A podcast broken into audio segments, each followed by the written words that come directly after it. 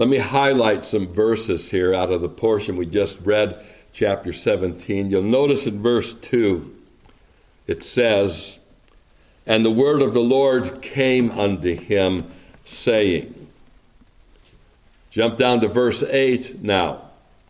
You'll notice an identical statement.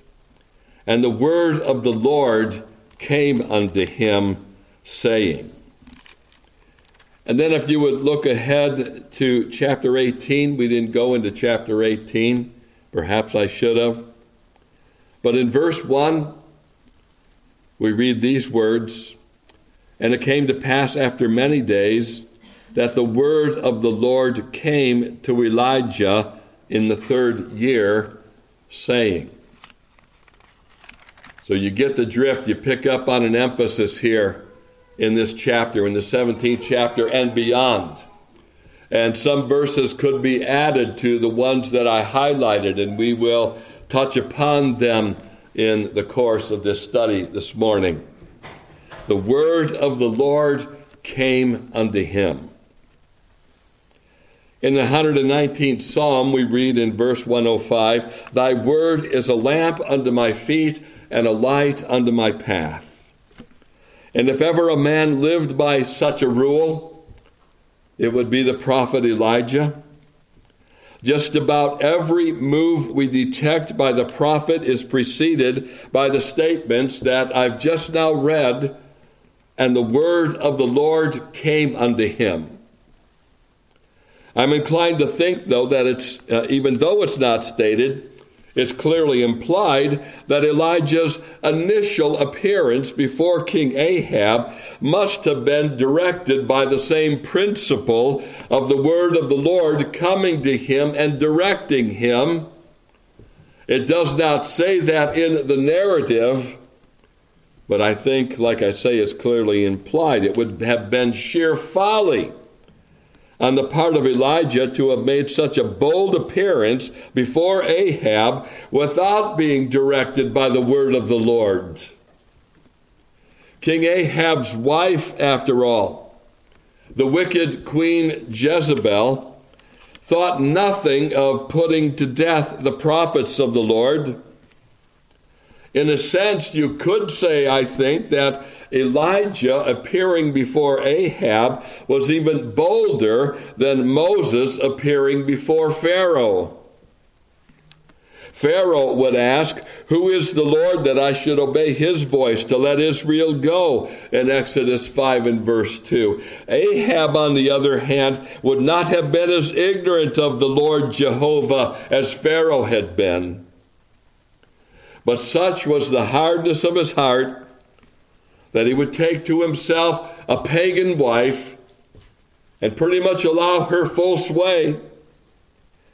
So we read in the previous chapter, in 1 Kings chapter 16, verse 31, and it came to pass as if it had been a light thing for him to walk, the reference to Ahab, to walk in the sins of Jeroboam, the son of Nebat, that he took to wife Jezebel, the daughter of Ethbaal, king of the Zidonians, and went and served Baal and worshiped him. Oh, here is a man that was worse than all his predecessors. And if you read the narrative in Kings and in Chronicles, you'll see that that's a point of emphasis that's made. This man was worse than the rest, and the rest were pretty bad. So surely it was by the direction of the word of the Lord that Elijah would make his bold appearance before Ahab, as well as his announcement that there would be no dew nor rain these years, but according to my word. Verse 1. And then, just as suddenly as Elijah made his appearance, he would then disappear, so to speak. And that would be by the word of the Lord. Get thee hence and turn thee eastward and hide thyself by the brook Cherith that is before Jordan. Verse 3.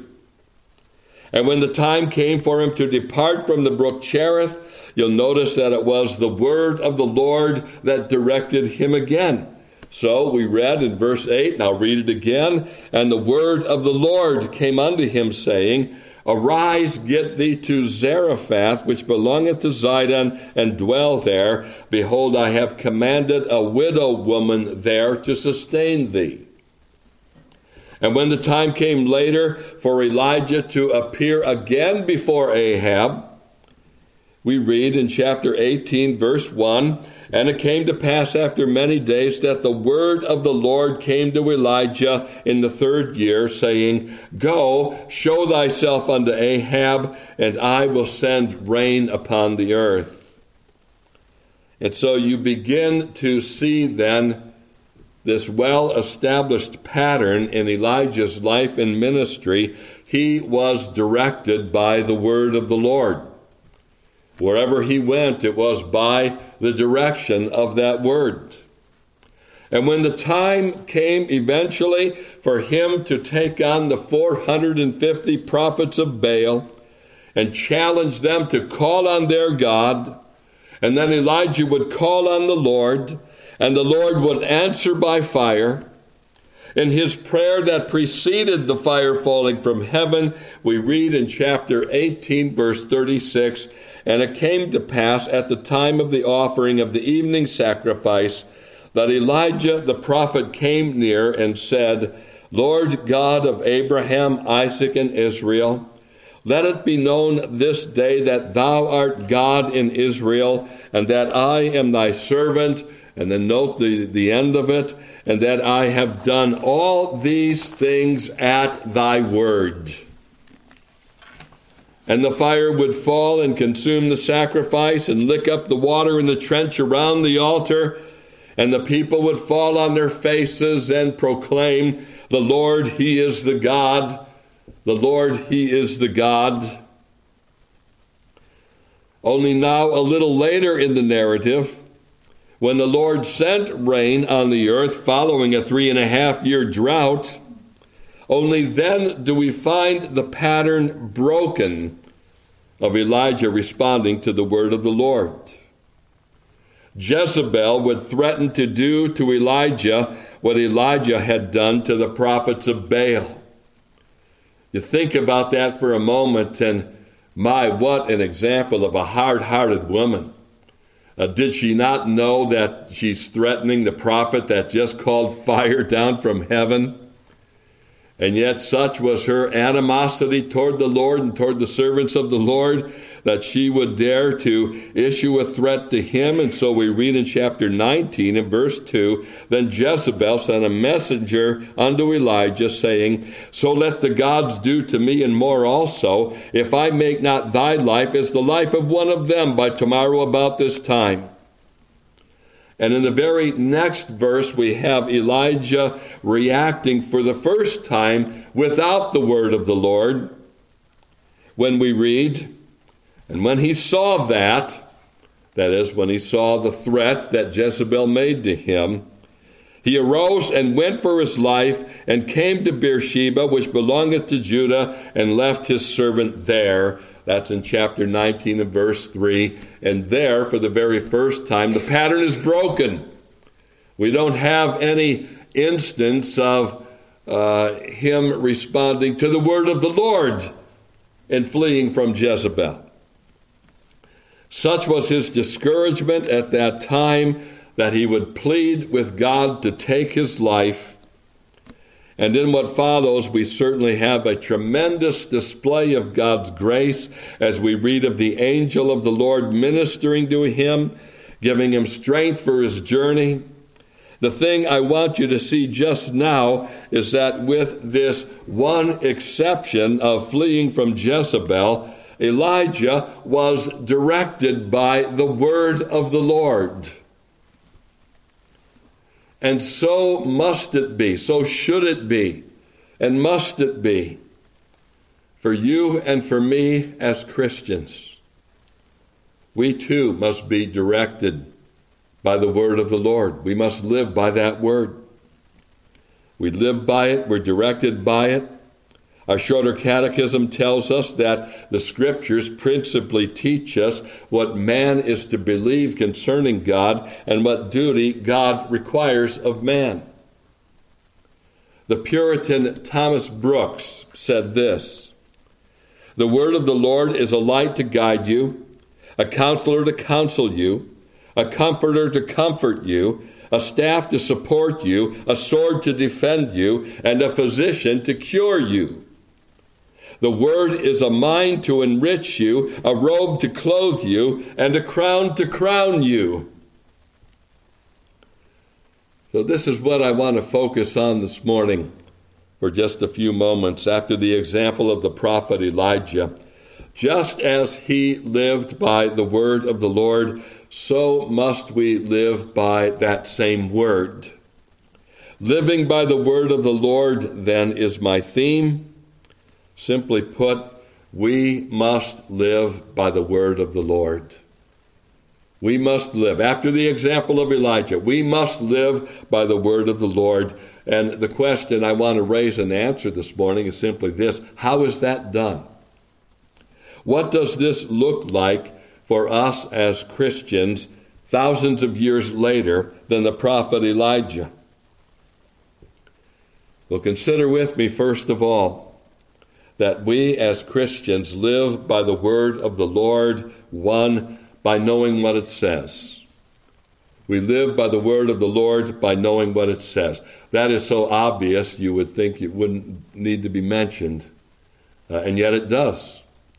And I hope we're coming up to the end of the year, aren't we?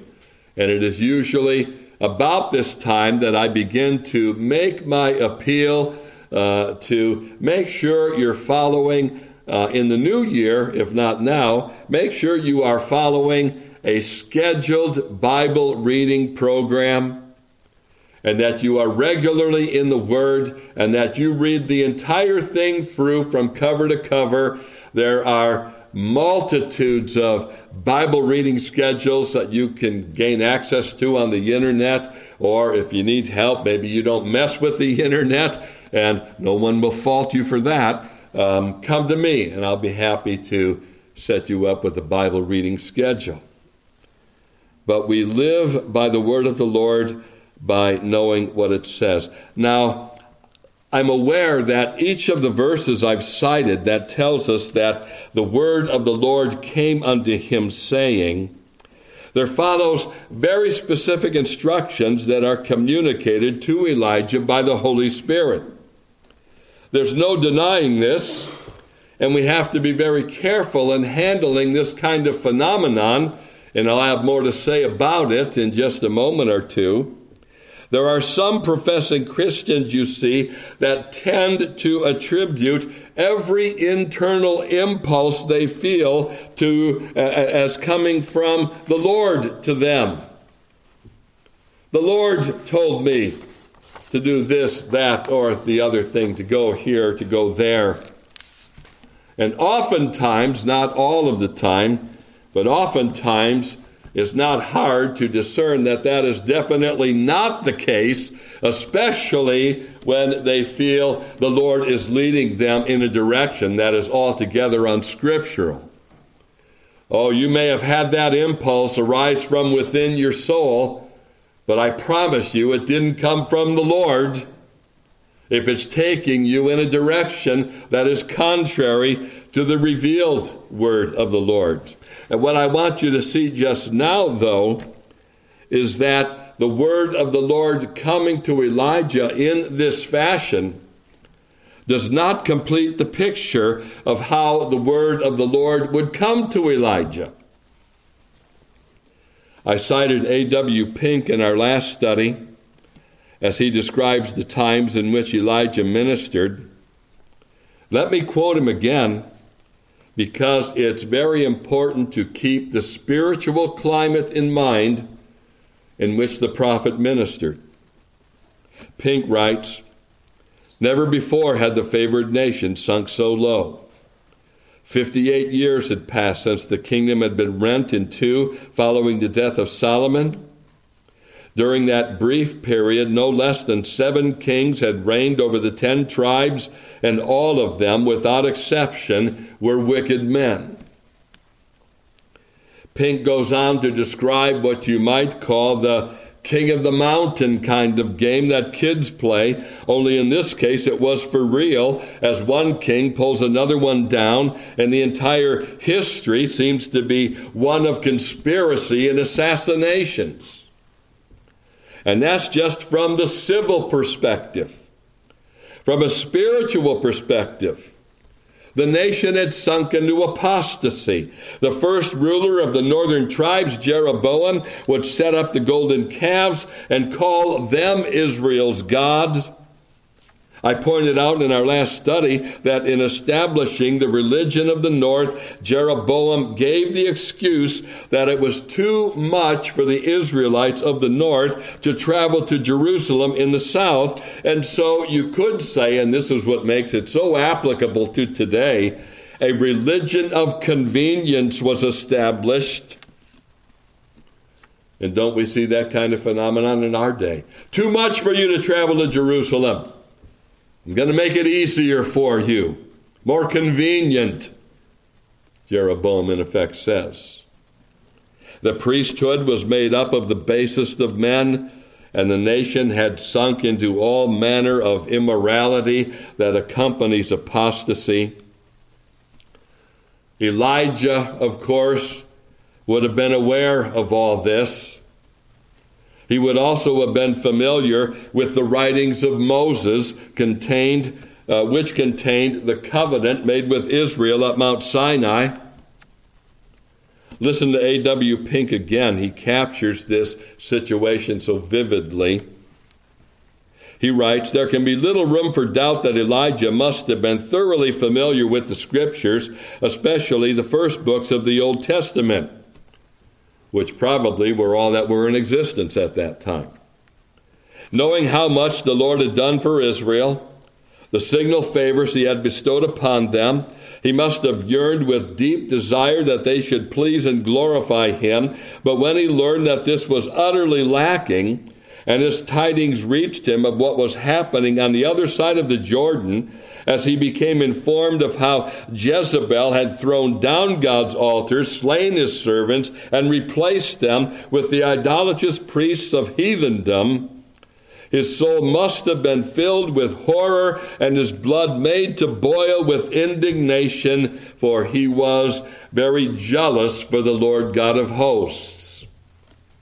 We spent some time on that last week and that's very important to keep in mind with regard to Elijah. He had a jealousy, a legitimate spiritual jealousy for the honor of the God he served. And when he saw God being dishonored, he was not indifferent to what he heard and saw.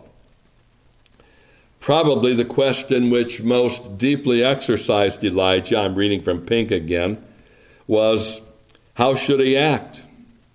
What could he, a rude, uncultured child of the desert, do? The more he pondered it, the more difficult the situation must have seemed. And no doubt Satan whispered in his ear, You can do nothing. Conditions are hopeless. But there was one thing he could do betake himself to that grand resource of all deeply tried souls. He could pray. And he did. As James 5, verse 17 tells us, he prayed earnestly. He prayed because he was assured that the Lord God lived and ruled over all. He prayed because he realized that God is almighty and with him nothing is impossible. He prayed because he felt his own weakness and insufficiency and therefore turned to the one who is clothed with might and is infinitely self sufficient. Now, there was one particular passage in the earlier books of Scripture which seems to have specially fixed on Elijah's attention. It's found in Deuteronomy chapter 11, verses 16 and 17. Listen to what it says Take heed to yourselves that your heart be not deceived, and ye turn aside and serve other gods and worship them and then the Lord's wrath be kindled against you, and he shut up the heavens that there be no rain, and that the land yield not her fruit. God had said this is what would happen under these conditions. That was the very crime of which Israel was now guilty. They had turned aside to worship false gods. Suppose then that this divinely threatened judgment should not be executed. Would it not indeed appear that Jehovah was but a myth or a dead tradition? And Elijah was very jealous for the Lord God of hosts. And accordingly, we are told that he prayed earnestly that it might not rain. James 5:17. What a vivid example of a prophet then being governed by the written word of God as well as being moved by the Holy Spirit. In his praying, Elijah gained such an assurance that God would be true to his word that he gained the needed assurance to go to Ahab and make the bold announcement that there would be no dew nor rain. Now, it might seem cruel on the surface of it for Elijah to pray such a prayer. But on the other hand, keep in mind that Elijah was driven by a jealousy for God's honor. And here is where Elijah challenges us today. Should we be indifferent to God's honor? Should we be more concerned with the comfort of men than the honor of God?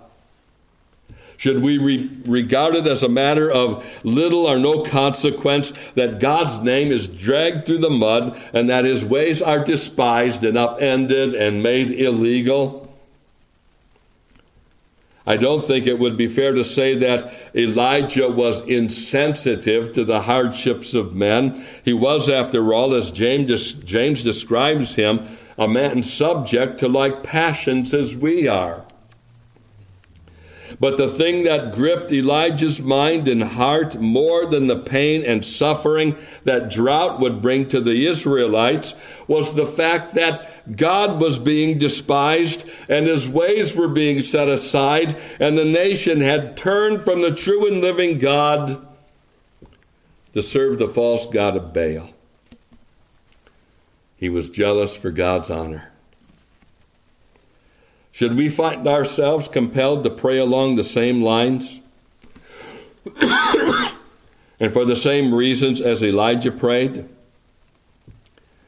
We should keep in mind that all that Elijah prayed when he sought the Lord to stop the heavens, hold back the rain, basically, when he prayed to the Lord, Lord, do what you said you would do by holding back the rain.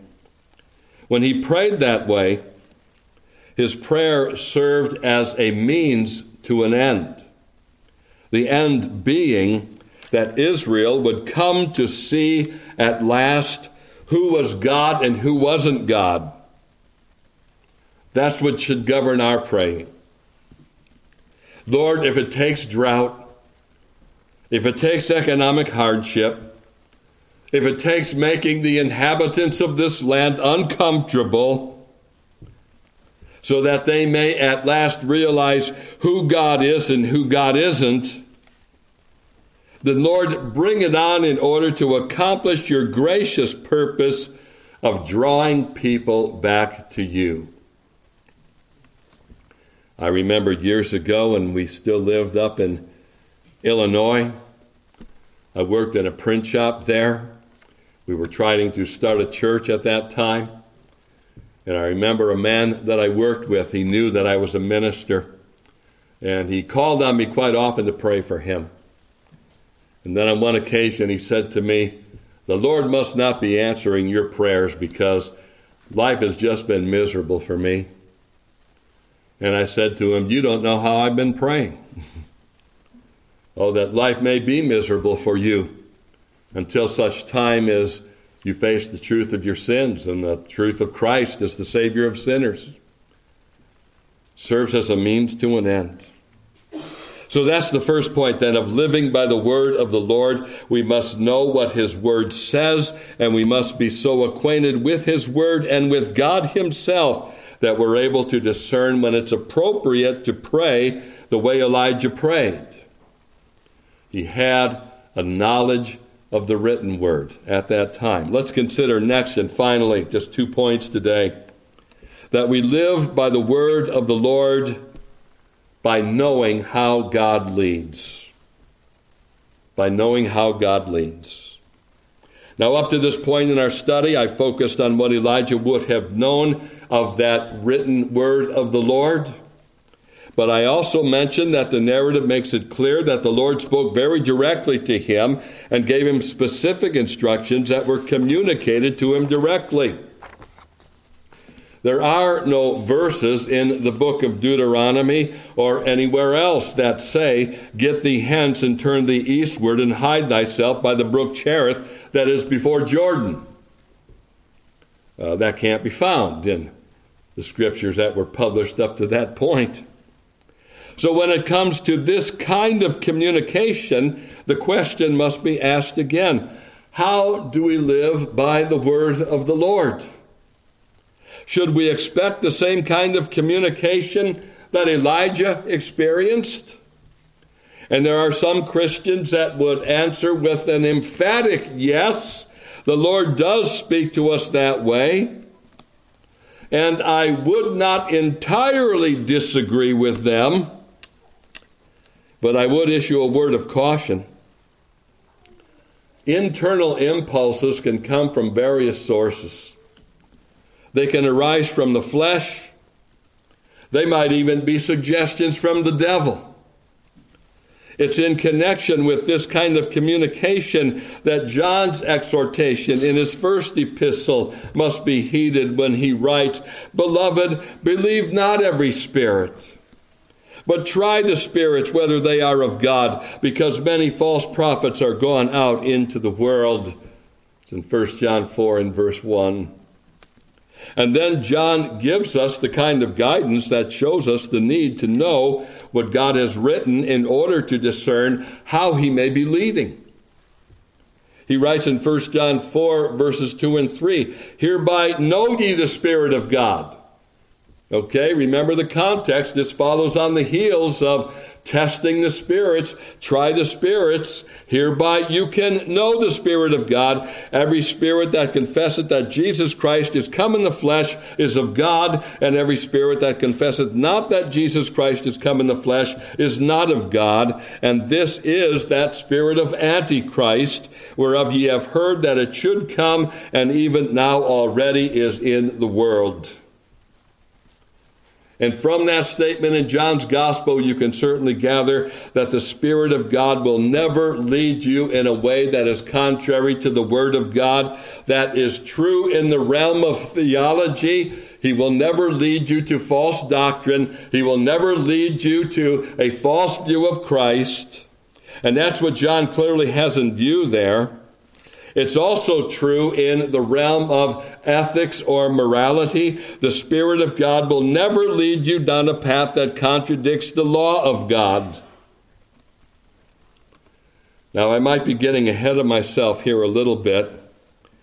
Let me back up and make the point that Elijah's declaration to Ahab makes it plain that communion with God is possible. Notice again the very first words that Elijah proclaims to Ahab, as we read in that verse. And Elijah the Tishbite, who was of the inhabitants of Gilead, said unto Ahab, As the Lord God of Israel liveth, before whom I stand, there shall not be dew nor rain, and so forth.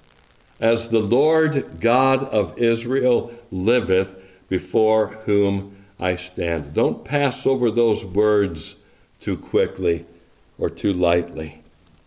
Pay attention to that declaration from Elijah The Lord God of Israel lives. You could say that statement lays the foundation then for communion with God. We worship and serve the true and living God. Elijah wasn't following the false gods of his day. He was in communion with the true and living God. And so is it in our day. We're not following cunningly devised fables. And when Peter makes reference to cunningly devised fables, he speaks in the context of being in the very presence of the living Christ when Christ was gloriously transfigured in the mount. So we read in 2 Peter 1, beginning in verse 16. For we have not followed cunningly devised fables when we made known unto you the power and coming of our Lord Jesus Christ, but were eyewitnesses of his majesty. For he received from God the Father honor and glory when there came such a voice to him from the excellent glory This is my beloved Son, in whom I am well pleased. And this voice which came from heaven we heard when we were with him in the Holy Mount. Just as Peter communed with Christ, so do you and I.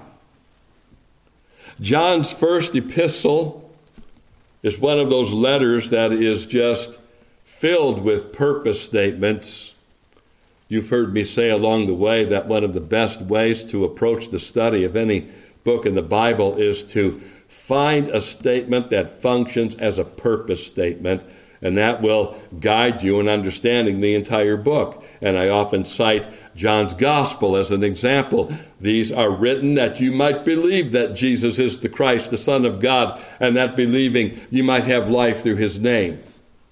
So when you understand that as being the purpose for which John wrote his Gospel, well, then that can give you uh, very clear guidelines then when it comes to reading the book. Okay, how are you going to show that to me, John? and you read the book looking for that. When it comes to John's first letter, however, uh, the task becomes kind of a daunting one because there are several purpose statements that occur within that book. Is any of them the key? Well, perhaps the very first one is the very first purpose statement. In fact, well, turn to this with me, if you would. I want you to see this. 1 John chapter 1.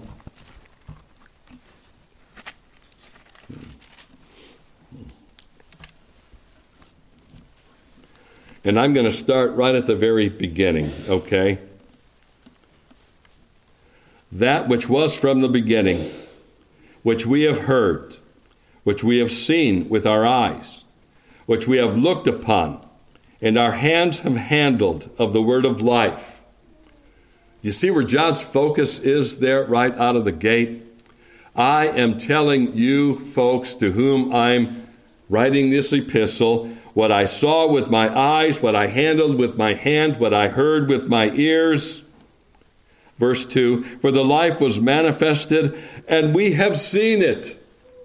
He's making this now a point of strong emphasis. We saw this, we were witnesses to this and bear witness and show unto you that eternal life which was with the Father and was manifested unto us.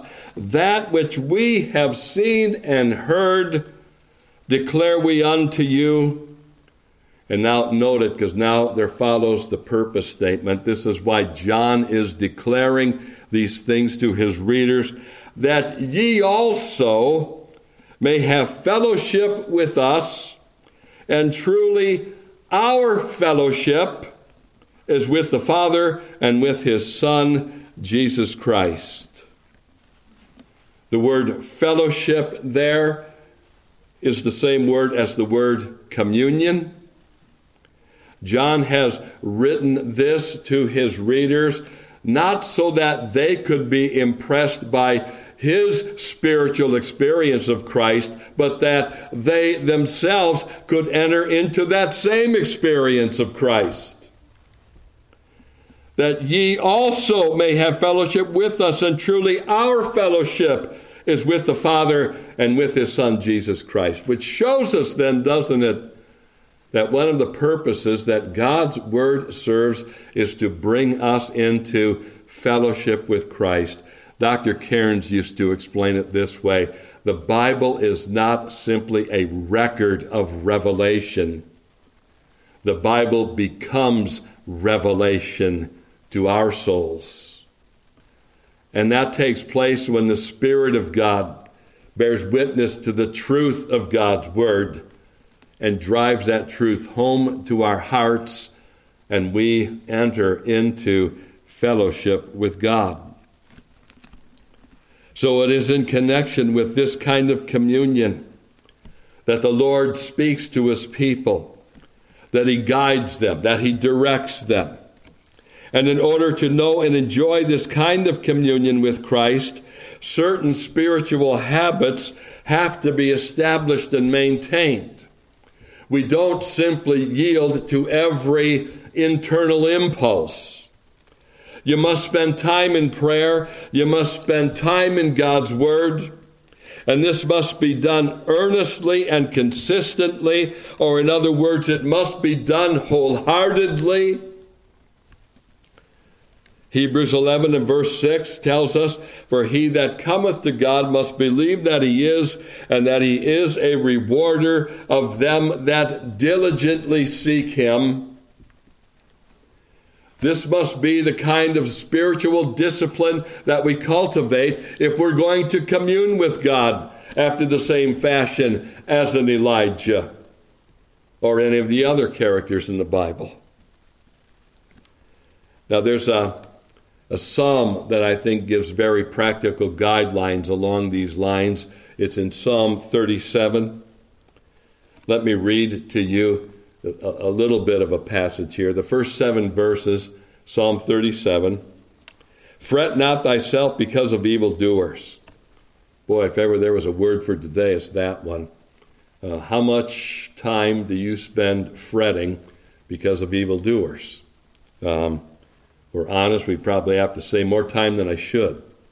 Fret not thyself because of evildoers, neither be thou envious against the workers of iniquity, for they shall soon be cut down like the grass and wither as the green herb. Trust in the Lord and do good, so shalt thou dwell in the land, and verily thou shalt be fed. Delight thyself also in the Lord, and he shall give thee the desires of thine heart. Commit thy way unto the Lord, trust also in him, and he shall bring it to pass, and he shall bring forth thy righteousness as the light, and thy judgment as the noonday sun. Rest in the Lord, and wait patiently for him.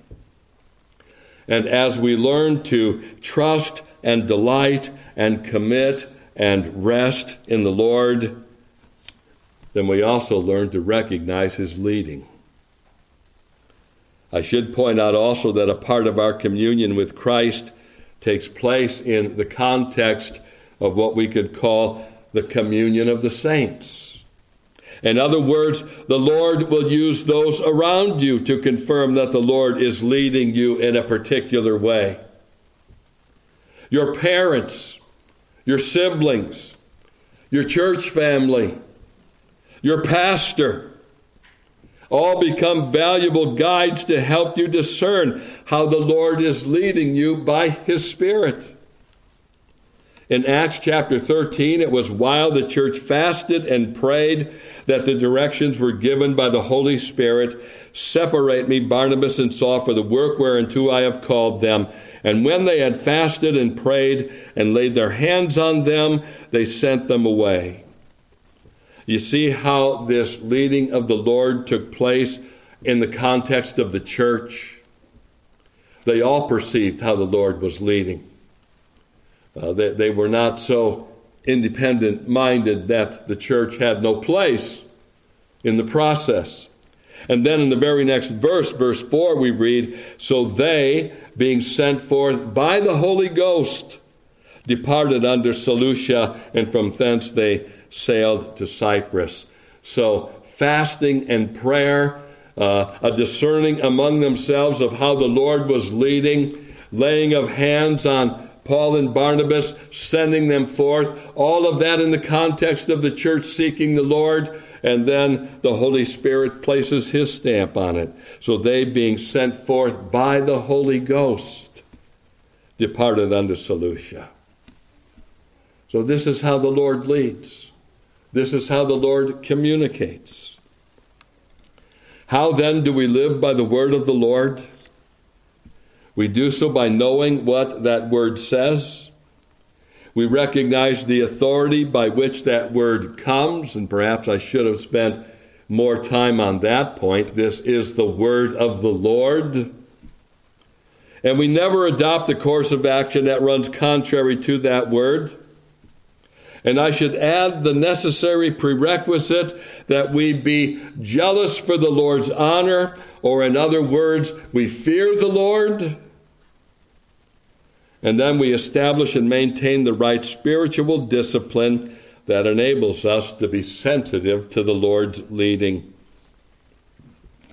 Oh, may the Lord then indeed help us to live by his word, even as Elijah was led by that word. Let's close then in prayer.